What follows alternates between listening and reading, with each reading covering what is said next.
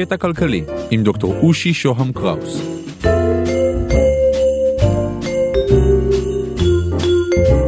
קטע כלכלי, פרק 30, על מדינת הרווחה.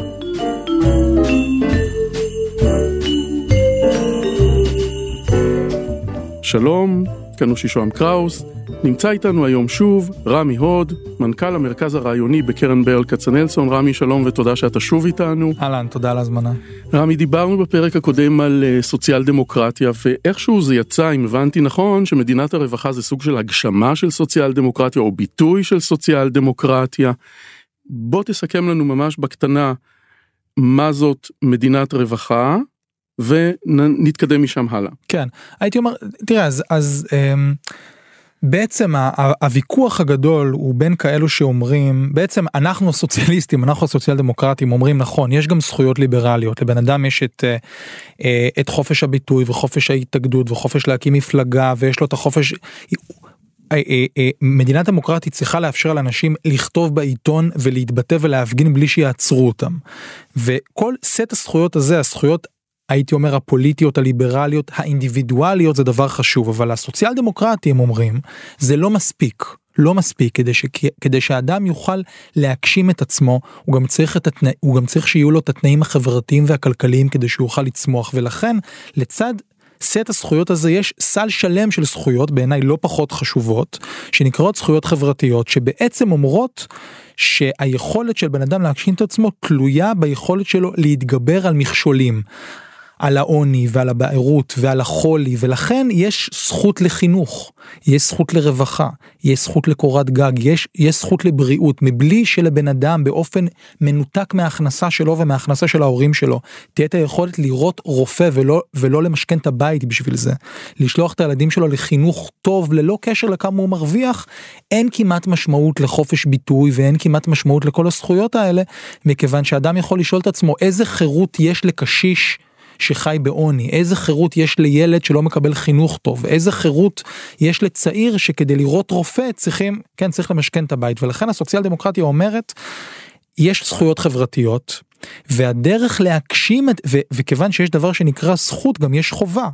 אם יש זכות חברתית על המדינה על מדינת הרווחה על המדינה המודרנית כן, לממש ולהגשים את הזכויות האלה ולהקנות אותן בעצם לאזרחים שלה. לכן מדינת הרווחה היא בעצם הייתי אומר הדגם המשטרי, כן, הדגם החברתי והכלכלי שמגשים הלכה למעשה את התפיסה הסוציאל דמוקרטית. ואיך היא בנויה, איך היא מתנהלת, איך היא אמורה להתנהל. אז הייתי אומר, יש הבנה אצל, אצל, אה, אצל תומכים של מדינת רווחה, אצלנו, אצל, אצל, אצל אנשי השמאל הכלכלי, שיש, הייתי אומר, סל שלם של מוצרים ושל סחורות.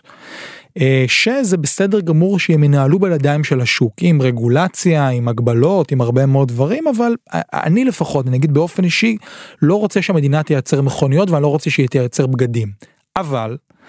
אני רוצה שהמדינה הזאת תבטיח שכר מינימום שמספיק למחיה בכבוד ואני יודע שבשביל זה צריכים ארגוני עובדים שדורשים לא רק שכר מינימום שזה שכר שצריך להיות השכר הנמוך אלא גם שכר שהולך וגדל ומשתפר וצומח עם קצב הצמיחה. אני רוצה הפוך ממה שקורה בעשרים שנים האחרונות בישראל שזה יש יותר ויותר צמיחה יש יותר ויותר כסף אבל השכר הולך ונתקע הייתי אומר עד השנים האחרונות ולכן עיקרון מרכזי של מדינת הרווחה זה שיש ארגוני עובדים שדואגים הייתי אומר לאזן את, ה, את, ה, את היחס הלא מאוזן בין הון לבין עבודה בין מעסיקים לבין עובדים זה עניין אחד. עניין שני זה אנחנו רוצים מערכת חינוך ובריאות ורווחה ציבוריות כדי לצמצם את הקשר בין הכסף של ההורים לבין הסיכויים של הילד צריכה להיות מערכת חינוך ובריאות שנותנות לכולם הזדמנות שווה. הדרך להגשים את השירותים האלה ולממן אותם ולבנות אותם הדרך, הדרך לבנות את אותן תחנות טיפות חלב ואת אותם בתי חולים טובים שנותנים לאזרחי ישראל ו- ו- ומדינות אחרות רפואה טובה וחינוך ציבורי שמלמד שמלמד קרוא וכתוב וחשבון ומיומנויות זה דרך מיסוי ולכן עיקרון מרכזי במדינת הרווחה המודרנית זה מיסוי פרוגרסיבי. כמה מילים על מה זה? כן, מסתתר כאן גם עיקרון פילוסופי הרעיון הזה שאני צריך לשלם מיסים יותר מאשר אדם שנמצא ברמת הכנסה נמוכה יותר בעצם אומר לי רמי הצלחת אוקיי. במובן מסוים או נגיד נעזוב אותי ניקח בן אדם שבאמת מרוויח הרבה כסף כן הצלחת מאוד אבל נכון הצלחת כי אתה מוכשר הצלחת כי אתה חכם הצלחת כי הקמת עסק והעסק משגשג וכל הכבוד לך ואתה צריך להיות עשיר אבל תחזיר בחזרה קצת מזה למדינה שאולי עזרה לך איפשהו כי המורה הזאת שלימדה אותך לכתוב חונכה בבתי ספר של המדינה ובאוניברסיטאות של המדינה.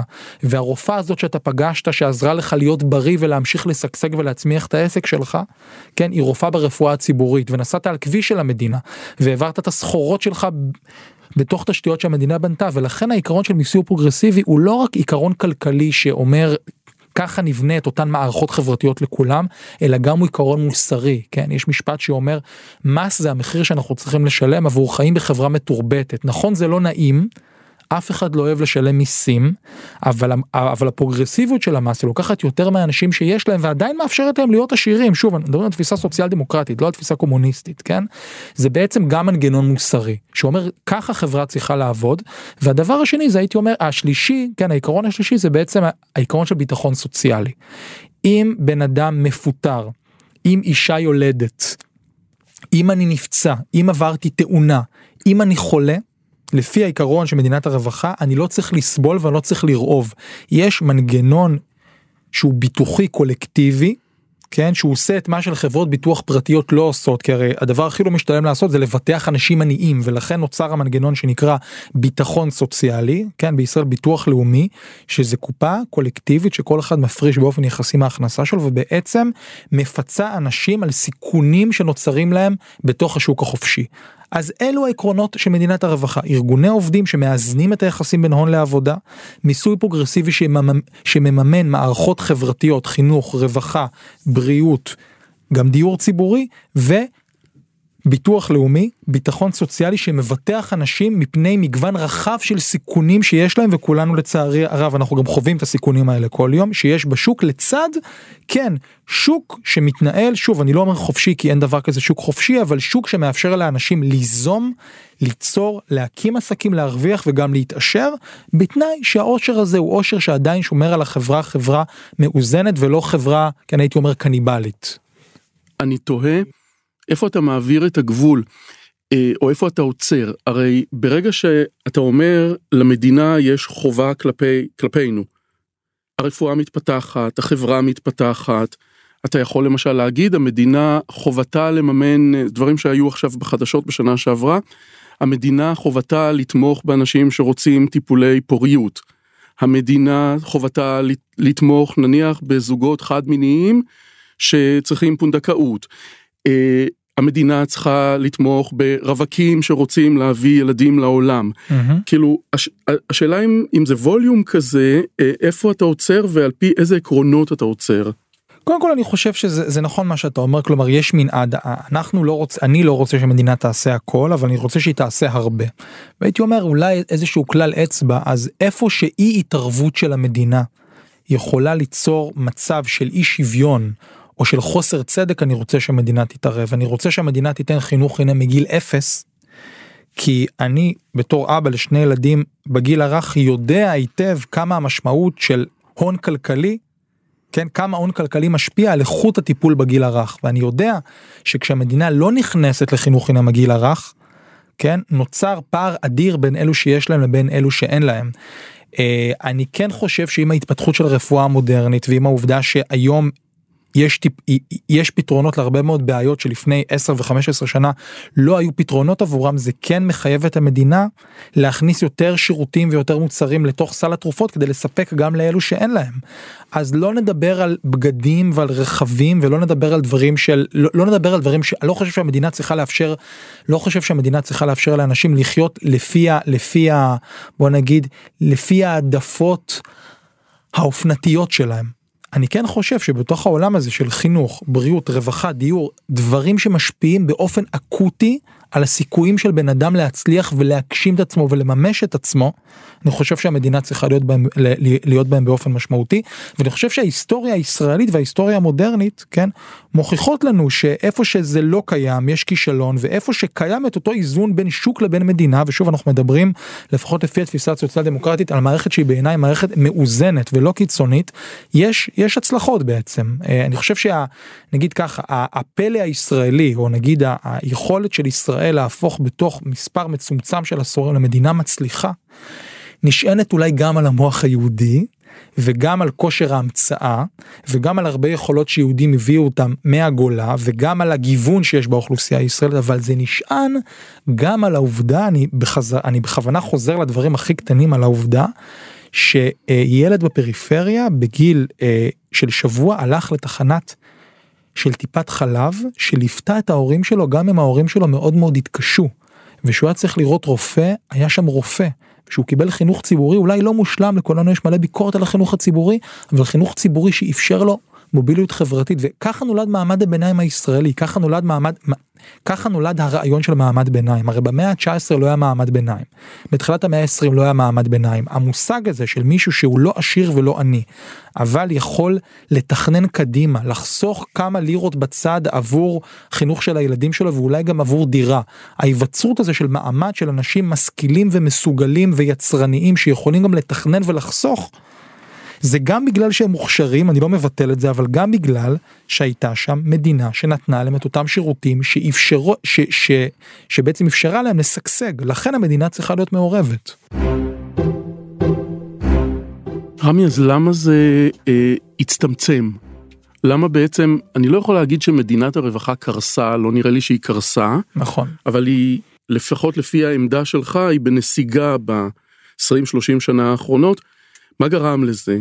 כן אז אני חושב א' זה, זה באמת דיון מאוד מאוד מעניין ויש פה יש פה כמה תשובות אני חושב. אמ, קודם כל הזכרתי מקודם את התפקיד שהיה למעמד הביניים במדינת הרווחה. אז מה קרה כאן? הייתי אומר אה, אותו אמ, אה, אותו מהלך שייצר את אותו מעמד ביניים שמסוגל לתכנן וליזום ולהשפיע ולהיות גם מאוד פעיל פוליטית כן? ולתח... ו... ו... וגם לחסוך לילדים שלו בעצם אה, הפך את מעמד הביניים לגורם שאולי חזק מדי וכבר מתחיל להיות עוין את, את מדינת הרווחה. לא, כן, לא אני, אני אסביר למה אני מתכוון. אוקיי.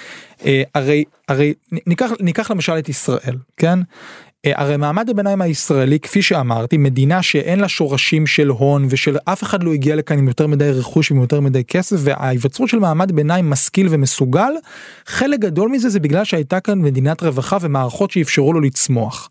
ברגע שמעמד הביניים הופך להיות חזק כן ופעיל ומודע הקטע הזה של לקחת ממנו יותר מיסים כדי לממן את השירותים לעניים נראה לו פתאום כמו עסק לא משתלם.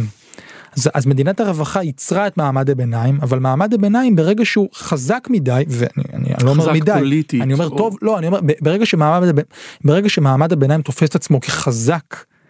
אז פתאום העסקה של מדינת הרווחה שאפשרה לו להיווצר כמעמד ביניים נראית לו עסקה לא משתלמת שאני אשלם יותר מיסים כדי לממן שירותים לעניים אני יכול כבר חינוך פרטי אני לאו דווקא צריך חינוך ציבורי. כלומר מעמד הביניים איפשהו באזור שנות ה-80 שנות ה-90 הפך להיות עוין את מדינת הרווחה וזו תופעה ישראלית זו תופעה עולמית. אה, מעמד הביניים שכח שמי שעזר לו זה מדינת הרווחה ואני לא אומר את זה בכעס כי מעמד הביניים בעצם התחיל לחשוב שהעסקה הזאת שהיא עסקה קשה אני אקח ממך מיסים כדי לממן יותר שירותים לכולם. ואז בן מעמד הביניים לא אומר אה אני בן למורה ולעובדת סוציאלית ובגלל מדינת הרווחה אני ככה הוא אומר רגע רגע רגע אני כבר חזק אני יצרני, אני יצירתי, אני עשירון 8, עשירון 9, אולי לא משתלם לי לשלם מיסים. אז פעם אחת זה הייתי אומר, העוינות שנוצרה כלפי המנגנון הזה שהתפקיד של המדינה זה לקחת יותר מיסים כדי להעביר לכולם שירותים. זה פעם אחת. פעם שנייה אה, היה כאן ב, ב, הייתי אומר בסוף שנות ה-70 תחילת שנות ה-80. צריך להבין את זה. מדינת רווחה של שנות ה-40 עד ה-70 באירופה וגם בישראל מדינת רווחה שבה יש אנשים עשירים אבל הפער בין עשירים לעניים הוא הרבה יותר מצומצם ממה שהוא היה לפני זה בשנות ה-20 וה-30 כלומר נגיד את זה בקצרה העשירים ביותר ספגו וואחד מכה מדינת הרווחה. הם שילמו יותר מיסים, עם המיסים האלה בנו יותר מערכות לכולם, אבל הם עצמם הרגישו שהכוח המעמדי שלהם, הכוח הפוליטי שלהם, הצטמצם באופן מאוד משמעותי. יש, אה, אה, יש אמרה, יש אמרה מאוד מדויה של יש אמרה מאוד ידועה של רוזוולט ש, שבעצם אמרו לו תשמע אה, המיליארדרים שונאים אותך אז הוא אמר אני מקבל את השנאה שלהם באהבה. כלומר אה, המילי... החזקים ביותר שהיו רגילים להשפעה פוליטית לא פרופורציונלית בשנות ה-20, ה-30 וה-40, לזה שיש להם גישה למסדרונות השלטון, לזה שלא מגבילים כמעט את העושר שלהם, לא מגבילים את השכר שהם צריכים לשלם לעובדים שלהם. אם מדינת הרווחה של שנות ה-40 עד ה-80 ספגו מכה, ויש שמסבירים את העלייה של הניאו-ליברליזם, של הימין הכלכלי, של תאצ'ר, של רייגן, דרך הניסיון של החזקים ביותר לשקם את הכוח שלהם. אחד הדברים שראינו גם בבריטניה ובמיוחד בארצות הברית בשנות ה-80 וה-90 וה-2000, הייתי אומר העידן של ניאו-ליברליזם, של הימין הכלכלי, של ההפרטה, של שבירת האיגודים, זה שהחזקים ביותר, הכי מזוהים, הכי, הכי מזוהים עם התהליך הזה זה האחים קוך, מתחילים להקים שורה של מוסדות מחקר וחשיבה וחינוך ואוניברסיטאות, שבעצם קוראים תיגר על הרעיון של מדינת הרווחה. כן, העשירים ביותר מתחילים להמציא מושגים כמו tax burden, כן, נטל המס, אנחנו משתמשים בו גם בישראל, מה זה נטל המס? כן? למה נטל? אז היה פה מהלך כן זה לא תיאוריות קונספירציה זה זה מה שהיה פה מהלך מאורגן של אנשים מאוד מאוד עשירים שאיבדו מההשפעה שלהם ופעלו בתוך מסדרונות הפוליטיים בשנות ה-70 וה-80 כדי לשקם מחדש את הכוח שלהם. אפשר לקרוא לזה הון שלטון אפשר לקרוא לזה בהרבה מאוד דרכים. והתשובה השלישית שאני רוצה להגיד שלא יחשבו שאין לי ביקורת עצמית גם על מדינת הרווחה זה שמדינת הרווחה. ככל שהאוכלוסייה בעולם, באירופה, בישראל בוודאי, בארצות הברית, הלכה והתגוונה, כלומר, כשיושב מי שאחראי על תכנון הדיור הציבורי או על תכנון החינוך הציבורי בירושלים או בוושינגטון, כן, או בברלין, או בלונדון וחושב על אה, מי הוא קהל היעד של מדינת הרווחה, מי הם הילדים האלה, מי הוא קהל הלקוחות של תוכניות הפנסיה, של תוכניות הדיור הציבורי, של תוכניות הבריאות, המודל של גבר לבן בין מעמד הפועלים מפסיק להיות המודל הדומיננטי. מתחילות לבוא אוכלוסיות מאוד שונות מאוד מגוונות. התפקיד של נשים התחיל להיות תפקיד משמעותי ולכן מדינת הרווחה בשנות ה-70 וה-80 שזה העידן שבו היא התחילה גם ליפול אה, אה, לא מספיק הסתגלה ולא מספיק עשתה שינויים כדי לפנות עם התוכניות שלה, עם השירותים שלה, עם המדיניות שלה, גם לנשים, גם לעניים, גם לשחורים, גם למהגרים, כי המודל שהיה לה בראש הוא מודל מאוד מאוד מסוים של קהל לקוחות, אז היא לא עשתה עבודה מספיק טובה בזה. רמי, אז uh, מדינת הרווחה התמתנה או בנסיגה, לא משנה, תלוי מאיזה צד uh, פוליטי כלכלי אתה מסתכל על זה, מבחינתך, מה צריך לקרות כדי שמדינת הרווחה תחזור ותתחזק? כן. א', אני, אני חושב שהעשור האחרון הוא, הוא עשור מאוד טוב לשמאל הכלכלי, ואני אסביר גם למה. אמ, שנות ה-80, שנות ה-90, במידה רבה גם שנות ה-2000, היו שנים שבעצם המאבק על צדק חברתי ועל שוויון כמעט נעלם מהשיח הפוליטי ברוב המדינות הדמוקרטיות המערביות. כלומר ההצלחה של הקפיטליזם של הניאו-ליברליזם הייתה כל כך חזקה שהוא הצליח ממש לעצב מחדש את התודעה וכלכלנים הפסיקו למשל בכלל לחקור אי שוויון ומפלגות שמאל הפסיקו לדבר במונחים של שוויון לצדק חברתי והתחילו לדבר במונחים של מוביליות של מעמד ביניים חדש של יצרנות של הרבה מושגים שאני מסכים איתם אבל הם לא בסיס התפיסה של של הסוציאל דמוקרטיה. ובעשור האחרון אנחנו רואים תופעה די מדהימה. אה, בארצות הברית כן אה, אה, המדינה הכי קפיטליסטית בעולם אם מסתכלים עכשיו למשל על כל הבחירות לנשיאות רואים שרעיונות סוציאל דמוקרטיים הולכים ותופסים נפח אדיר בתוך השיח הציבורי אצל צעירים אמריקאים יותר מ-50% מהצעירים שמזדהים כדמוקרטים היום בארצות הברית רואים את המונח סוציאליזם לא סוציאל דמוקרטיה סוציאליזם באופן חיובי. הפוליטיקאי הפופולרי ביותר בארצות הברית זה ברני סנדרס שזה יהודי סוציאליסט מאוד מבוגר שמדבר אותו דבר בשנות החמישים ונשמע נשמע הזוי בשנות השבעים והיום פתאום נשמע מיינסטרים אמריקאי דמוקרטי. אז ברמת השיח הציבורי אני חושב שזה מוכח שדרישות לשוויון וצדק חברתי מצליחות להתחבר לרכשים של הציבור ולצרכים האמיתיים של הציבור זה זה קודם כל וצריך ללמוד מהתהליך הזה כי זה קורה גם בבריטניה אמנם אני אני לא אוהד כל כך את המנהיג של הלייבור בגלל יחסו לישראל ולסיבות של אנטישמיות אבל גם הוא מצליח לקחת את הצעירים ולהפוך אותם ל, ו, ובעצם אה, אה, להתחבר למה שמשפחות צעירות צריכות אבל נגיד באופן יותר כללי אה, היום זה אני חושב שזה מאוד מאוד ברור שיש צרכים רבים. אה, אה, שצעירים בישראל ובעולם אני, אני אדבר הייתי אומר באופן באופן פרטני לדור הצעיר צרכים שלא מצליחים להתממש הרבה מאוד אה, אה, אה, הרבה מאוד קשיים פער אדיר בין הציפיות לבין היכולות. כן, אה, אה, אה, היכולת של משפחה צעירה בישראל וברוב העולם המערבי לחיות בעבודות הייתי אומר של מעמד ביניים קלאסי ועדיין להמשיך לגדל שניים שלושה ילדים בתנאים סבירים היכולת הזאת הולכת ופוחתת בשנים האחרונות. הסוציאל דמוקרטיה החדשה צריכה לדעתי לדבר באופן מאוד מאוד ברור על הצרכים של האנשים. הרבה מאוד נשים כן? כמו האיזון בין בית לבין עבודה. נושאים של חופשת לידה לגברים של חינוך חינם מגיל אפס, על הפחתת שעות העבודה, על איך עובדים בצורה שפויה יותר, איך, איך מחזירים את האיזון החשוב הזה בין בית לבין עבודה, בין הצורך שלי גם להיות עובד יעיל וגם להיות בן משפחה טוב, שלא היו במוקד החשיבה של הסוציאל דמוקרטיה פעם, כיוון שהמודל שהיה להם מול העיניים זה גבר עובד לבן שמסיים לעבוד אחרי כן אחרי עשר שעות והאישה, והאישה מטפלת בילדים אלו דברים שהשמאל הכלכלי או הסוציאל דמוקרטיה החדשה צריכים לדבר עליו בצורה מאוד מאוד ברורה כל מעמד העצמאים כן הפרילנסים התחושה של אנשים צעירים שמצד אחד הם רוצים אה, להביא את היכולות שלהם בעצם לידי ביטוי והם לאו דווקא רוצים לקום בבוקר ולעבוד במשרד משמונה עד שש. השמאל הכלכלי הסוציאל דמוקרטיה החדשה צריכים להתייחס לזה ולהציע, ולהציע להם גם כן עסקה. כן? כלומר אם בעבר דיברנו על זה שהסוציאל דמוקרטיה צריכה לדבר למעמד של אנשים שהם עובדי מדינה שכירים במעמד בינוני נמוך היום האוכלוסייה הרבה יותר מגוונת הצרכים שונים והאתגר זה גם לדבר במונחים של צדק חברתי ושוויון גם לאוכלוסיות כאלה וגם משפחות צעירות מהגרים על הסיפור של אוכלוסיות מיעוט בישראל יש את האתגר הערבי והאתגר החרדי שהוא מאוד מאוד דרמטי שוב אני לא חושב שצריכים לשנות את הבסיס הערכי אבל סל הפתרונות היום צריך להיות סל פתרונות אחר. רם יהוד, מנכ"ל המרכז הרעיוני בקרן ברל כצנלסון, תודה שהיית איתנו. תודה רבה. אני מרצה ומייעץ בתכני הפודקאסטים, תוכלו להשיג אותי באושי at אושי.co.il תוכלו לשלוח לי וואטסאפ ב-050-8898-322, בבקשה רק וואטסאפ, או לקרוא לי במסנג'ר של פייסבוק, אושי שוהם קראוס באנגלית. תודה לקווין מקלוד על המוזיקה, תודה לרון טוביה, עורך הפודקאסטים של גלובס. אם אתם מעוניינים בפיננסים חדשים, ניהול הון, ביטוח דיגיטלי ובנקאות עתידית, אתם מוזמנים להאזין לפודקאסט השני שלי בגלובס, דוח פינטק. להתראות.